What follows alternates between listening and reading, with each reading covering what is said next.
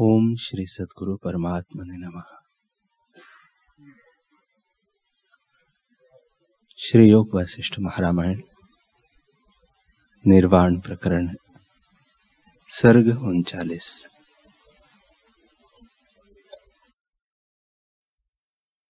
ईश्वर बोले, हे मुनीश्वर, जैसी कामना हो और जो कुछ आरंभ करो अथवा न करो, उससे अपने में चिन्मात्र संवित तत्व की अर्चना करो। इससे वह देव प्रसन्न होता है, और जब प्रसन्न हुआ, तब वह प्रकट होता है। जब उसको पाया और स्थित हुआ, तब राग द्वेष आदि शब्दों का कुछ अर्थ नहीं रह जाता। जैसे अग्नि में बर्फ़ का कण नहीं पाया जाता, वैसे ही फिर उसमें राग द्वेष आदि नहीं पाए जाते। इसे उस देव की अर्चना करनी चाहिए। यदि राज्य अथवा दारिद्र्य व सुख दुख प्राप्त हो तो उसमें सम रहना ही उस देव की अर्चना है। हे मुनीश्वर, शुद्ध चिन्मात्र से प्रमादी न होने का नाम ही अर्चना है। जो कुछ घटपट आदि जगत भाषित होता है सो सब आत्मरूप है। उससे भिन्न कुछ नहीं।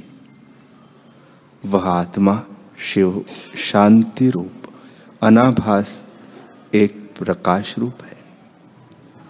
संपूर्ण जगत प्रतीति मात्र है। आत्मा से भिन्न किसी द्वैत वस्तु का आभास नहीं है। सर्वात्म रूप अद्वैत तत्व जब भाषित होता है, तब उसमें प्राप्त होकर बड़ा आश्चर्य होता है। घटपट आदि रूप वही है और कुछ नहीं। हे मुनीश्वर,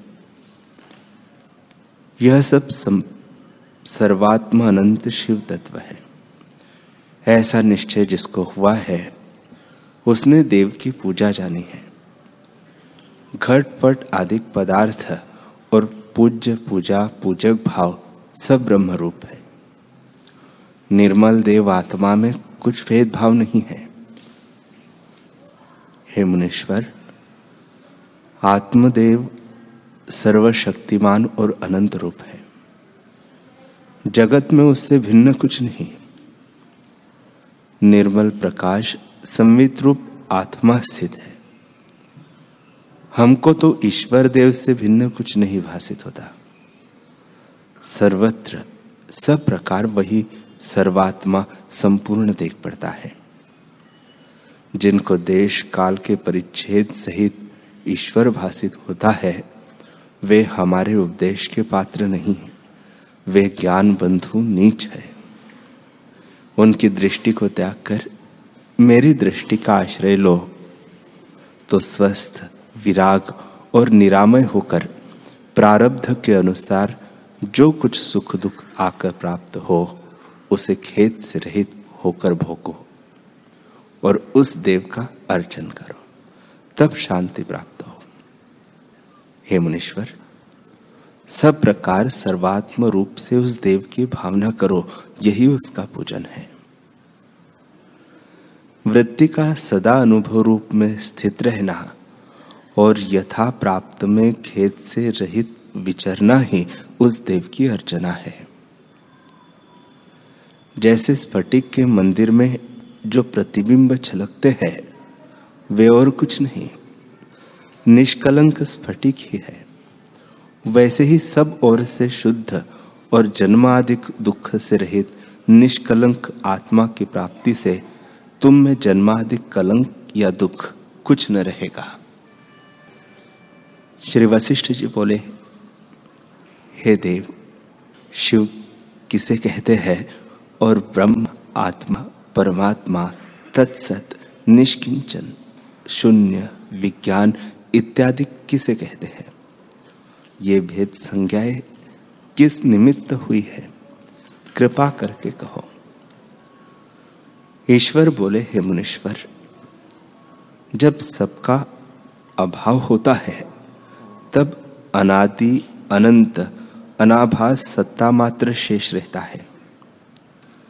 जो इंद्रियों का विषय नहीं, उसे निष्किंचन कहते हैं। फिर मैंने पूछा, हे ईश्वर, जो इंद्रिया, बुद्धि आदि का विषय नहीं, उसे क्यों कर पा सकते हैं? ईश्वर बोले, हे मुनीश्वर, जो मुमुक्षु है और जिनको वेद के आश्रय संयुक्त सात्विकी वृत्ति प्राप्त हुई है उनको सात्विकी रूप जो गुह्य शास्त्र नाम की विद्या प्राप्त होती है, उससे अविद्या नष्ट हो जाती है और आत्म तत्व का प्रकाश होता है। जैसे साबुन से धोबी वस्त्र का मैल उतारता है, वैसे ही गुरु और शास्त्र अविद्या को दूर करते हैं। जब कुछ काल में अविद्या नष्ट होती है, तब अपना रूप आप ही दिखता है। हे मुनीश्वर, जब गुरु और शास्त्रों का विचार मिलकर प्राप्त होता है, तब स्वरूप की प्राप्ति होती है। द्वैत भ्रम मिट जाता है और सर्वत्र आत्मा ही झलकता है। और जब विचार द्वारा आत्म तत्व का निश्चय हुआ कि सर्वत्र सब कुछ आत्मा ही है, उससे कुछ भिन्न नहीं, तब अविद्या जाती रहती है। हे मुनीश्वर, आत्मा की प्राप्ति में गुरु और शास्त्र प्रत्यक्ष कारण नहीं क्योंकि जिनके क्षय होने से वस्तु को पाइए, उनके विद्यमान होते वह वस्तु कैसे मिल सकती है? देह इंद्रियों सहित गुरु होता है और ब्रह्म सब इंद्रियों से अतीत है इससे कैसे उसे पाइए? ज्ञान अकारण है, परंतु उसके कारण भी है, क्योंकि गुरु और शास्त्र के क्रम से ज्ञान की सिद्धि होती है, और गुरु और शास्त्र के बिना बोध की सिद्धि नहीं होती। आत्मा निर्देश और अदृश्य होकर भी गुरु और शास्त्र से मिलता है, और गुरु और शास्त्र से भी नहीं मिलता। आप ही से आत्म तत्व की प्राप्ति होती है। जैसे अंधकार में पदार्थ हो और दीपक के प्रकाश से दिखे तो दीपक से उसे नहीं पाया, अपने आप से पाया है। वैसे ही गुरु और शास्त्र भी है। यदि दीपक हो और नेत्र न हो, तब कैसे वस्तु को पाइए? और नेत्र हो और दीपक न हो तो भी नहीं पाया जाता। जब दोनों हो, तब पदार्थ पाया जाता है।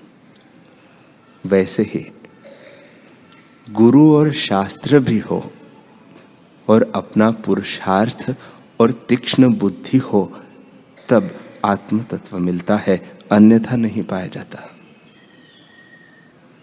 जब गुरु, शास्त्र और शिष्य की शुद्ध बुद्धि तीनों इकट्ठे मिलते हैं, तब संसार के सुख दुख दूर होते हैं और आत्मपद की प्राप्ति होती है। जब गुरु और शास्त्र आवरण को दूर कर देते हैं, आप से आप ही आत्मपद मिलता है।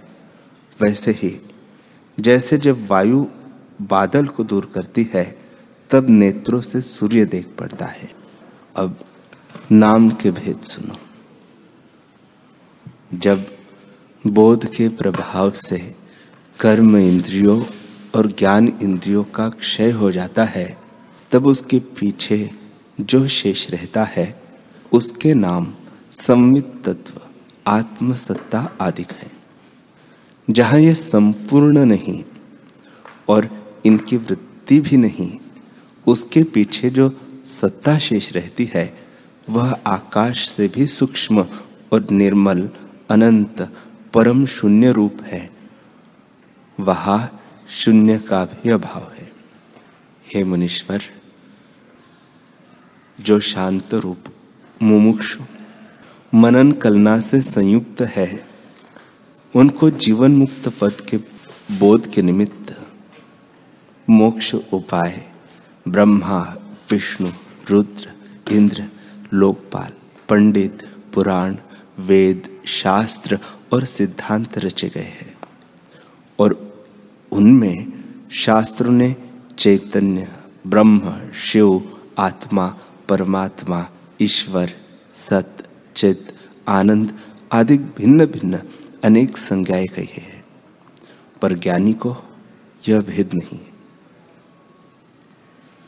हे मुनीश्वर, ऐसा जो देव है उसका ज्ञानवान इस प्रकार अर्चन करते हैं। और जिस पद के हम सब दास या कर्मचारी है, उस परम पद को वे प्राप्त होते हैं। फिर मैंने पूछा, हे भगवान, यह सब जगत अविद्यमान है और विद्यमान की तरह स्थित है, सो यह कैसे हुआ? यह तुम ही कह सकते हो। ईश्वर बोले, हे मुनीश्वर, जो ब्रह्म आदि नाम से कहा जाता है, वह केवल शुद्ध संवित मात्र और आकाश से भी सूक्ष्म है।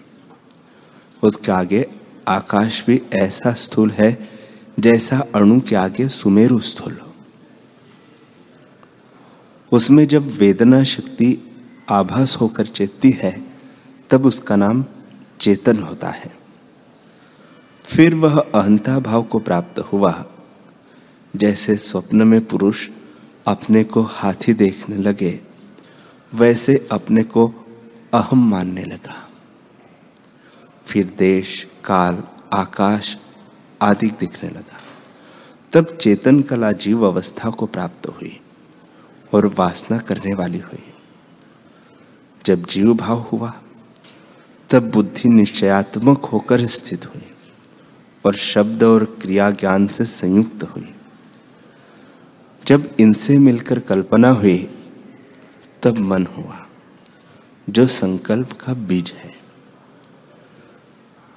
तब अंतवाहक शरीर में अहम रूप होकर ब्रह्म सत्ता स्थित हुई। इस प्रकार यह उत्पन्न हुई है। फिर वायु सत्ता स्पंदित हुई। जिससे स्पर्श सत्ता त्वचा प्रकट हुई। फिर तेज सत्ता हुई, जिससे प्रकाश सत्ता प्रकट हुई। आकाश से नेत्र सत्ता प्रकट हुई। फिर जल सत्ता हुई, जिससे स्वादरूप रस सत्ता हुई। उससे जिह्वा प्रकट हुई। फिर गंध सत्ता से भूमि भूमि से घ्राण सत्ता और उससे पिंड सत्ता प्रकट हुई। फिर देश सत्ता, काल सत्ता और सर्व सत्ता हुई। जिनको इकट्ठा करके अहम सत्ता प्रकट हुई। जैसे बीज, पत्र, फूल, फल आदि का आश्रय होता है, वैसे पुरेष्टका को जानो। यही अंतवाहक देह है। इन सब का आशय ब्रह्म सत्ता है। वास्तव में कुछ उपजा नहीं केवल परमात्म सत्ता ही अपने आप में स्थित है। जैसे तरंग आदिक में जल स्थित है, वैसे ही आत्म सत्ता अपने आप में स्थित है।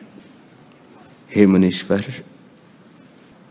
संवित में जो संवेदन पृथक रूप होकर स्फुरित हुआ और उसे निस्पंदन करके जब स्वरूप को जाने, तब वह नष्ट हो जाती है। जैसे संकल्प का रचा नगर संकल्प के अभाव से अभाव हो जाता है, वैसे ही आत्मा के ज्ञान से संवेदन का अभाव हो जाता है। हे मुनीश्वर, संवेदन तब तक भाषित होता है जब तक उसको ज्ञान, उसको जाना नहीं, पर जब जान लिया, तब संवेदन का अभाव हो जाता है और वह संवित में लीन हो जाता है। भिन्न सत्ता इसकी नहीं रहती। हे मुनीश्वर, जो प्रथम अणु तन्मात्रा थी, वह भावनावश स्थूल देह को प्राप्त हुई और स्थूल देह होकर भाषित होने लगी। आगे जैसे जैसे देश, काल, पदार्थ की भावना होती गई वैसे वैसे भाषित होने लगी। जैसे स्वप्न में गंधर्व नगर और स्वप्नपुर देख पड़ता है वैसे ही भावना के कारण ये पदार्थ भाषित होने लगे। मैंने पूछा, है भगवान, गंधर्व नगर और स्वप्नपुर के समान इसको कैसे कहते हैं? यह जगत तो प्रत्यक्ष देख पड़ता है। ईश्वर बोले, हे मुनीश्वर, संसार का दुख वासना वश दिखता है। अविद्यमान में स्वरूप के प्रमाद से विद्यमान बुद्धि हुई है। जगत के पदार्थों को सत्य जानकर जो वासना जगती है, उससे दुख होता है। हे मुनिवर, यह जगत अविद्यमान है। जैसे मृग तृष्णा का जल असत्य होता है, वैसे ही यह जगत असत्य है। उसमें वासना वासक और वास्य तीनों मिथ्या है। जैसे मृग तृष्णा का जल पान करके कोई तृप्त नहीं होता, क्योंकि जल ही असत है। वैसे यह जगत स्वयं ही असत है। अतः इसके पदार्थों की वासना करना व्रथा ही है। ब्रह्मा से तृण पर्यंत सब जगत मिथ्या है। वासना, वासक और वास्य पदार्थों का अभाव होने पर केवल आत्म तत्व रहता है और उस भ्रम, उस सब भ्रम शांत हो जाते हैं। हे मुनीश्वर, यह जगत ब्रह्मात्र है, वास्तव में कुछ नहीं। जैसे बालक को अज्ञान से अपनी परछाई में वैताल देख पड़ता है और जब विचार करके देखे तब वैताल का अभाव हो जाता है। वैसे ही अज्ञान से यह जगत भाषित होता है और आत्म विचार से इसका अभाव हो जाता है। जैसे मृत तृष्णा की नदी और आकाश में नीलता और दूसरा चंद्रमा भाषित होता है, वैसे ही आत्मा में अज्ञान से देह भाषित होती है। जिसकी बुद्धि देह अधिक में स्थिर है वह हमारे उपदेश के योग्य नहीं है। जो विचारवान है, उसको उपदेश करना उचित है। जो मूर्ख, भ्रांत, असतवादी और सत्कर्म से रहित अनार्य है, उनको ज्ञानवान कभी उपदेश न करे। जिनमें विचार, वैराग्य, कोमलता और शुभ आचार हो उनको उपदेश करना चाहिए। जो इन गुणों से रहित हो, उनको उपदेश करना ऐसे होता है जैसे कोई महासुंदर और स्वर्ण सदृश कांति वाली कन्या को नपुंसक पुरुष के साथ ब्याह देने की इच्छा करे। श्री वशिष्ठ जी बोले, हे भगवान, वह जीव जो आदमी उत्पन्न हुआ और अपने साथ देह भ्रम देखने लगा। उसके अनंतर वह कैसे स्थित हुआ? ईश्वर बोले, हे मुनीश्वर, उस जीव ने स्वप्न की तरह सर्वगत चिदघन आत्मा के आश्रय से उपजकर अपने शरीर को देखा। हे मुनीश्वर, जो आदि जीव प्रकट होकर प्रमाद को नहीं प्राप्त हुआ और अपने स्वरूप में ही अहम प्रत्यय रहा। वह इस कारण ईश्वर होकर स्थित हुआ। उसको यह निश्चय रहा कि मैं सनातन, नित्य, शुद्ध, परमानंद और अव्यक्त रूप परम पुरुष हूँ। आत्मा की अपेक्षा से उसको जीव कहा है और सृष्टि जगत की अपेक्षा करके उसको ईश्वर कहा है। हे मुनीश्वर वह जो आदि जीव है, सो कभी विष्णु रूप होकर ब्रह्मा को नाभि कमल से उत्पन्न करता है। वह किसी सृष्टि में प्रथम ब्रह्मा हुआ है और विष्णु और रुद्र उसमें स्थित हुए हैं। किसी सृष्टि में वह प्रथम रुद्र हुआ, उससे विष्णु और ब्रह्मा हुए। चैतन्य आकाश में जैसा जैसा संकल्प प्रकट हुआ है, वैसा ही वैसा होकर वह स्थित है। आदि जीव ने उपज कर जिस जिस प्रकार का संकल्प किया, वैसा वैसा होकर वह स्थित हुआ। वास्तव में सब असत रूप है और अज्ञान रूप भ्रम से भाषित होता है। जैसे परछाई में वैताल होता है, वैसे ही अज्ञान से यह सतरूप भाषित होता है। आदि पुरुष से लेकर सारी सृष्टि परमाकाश के एक निमेश में हुई है और उन्मेष में लय भी हो जाती है। एक निमेश के प्रमाद से कल्प के समूह व्यतीत हो जाते हैं और परमाणु परमाणु में सृष्टिया प्रकट होती है। उनमें कल्प और महाकल्प भाषित होते हैं। कुछ सृष्टिया परस्पर दिखती है और कुछ अन्योन्य दृश्य रूप है। इसी प्रकार सृष्टिया उसकी स्पंदन कला में उपजती है और चमत्कार हुआ है। जब स्पंदन कला स्वरूप की ओर आती है, तब उसमें लीन हो जाती है। जैसे स्वप्न का देखा पर्वत जागने पर लीन हो जाता है, वैसे ही जागृत की सृष्टि भी लीन हो जाती है। हे मुनीश्वर जीव जीव प्रति अपनी अपनी सृष्टिया है।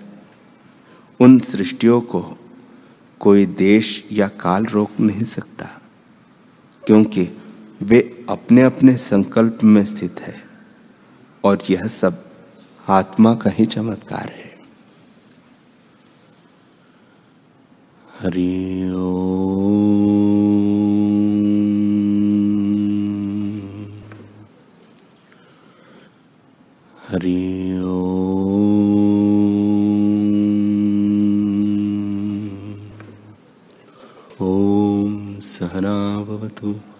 सहनौ भुनक्तु सह वीर्यं करवावहे। तेजस्विनावधीतमस्तु। मा विद्विषावहे। ॐ शांति शान्तिः शान्तिः। श्री सद्गुरुदेव भगवान की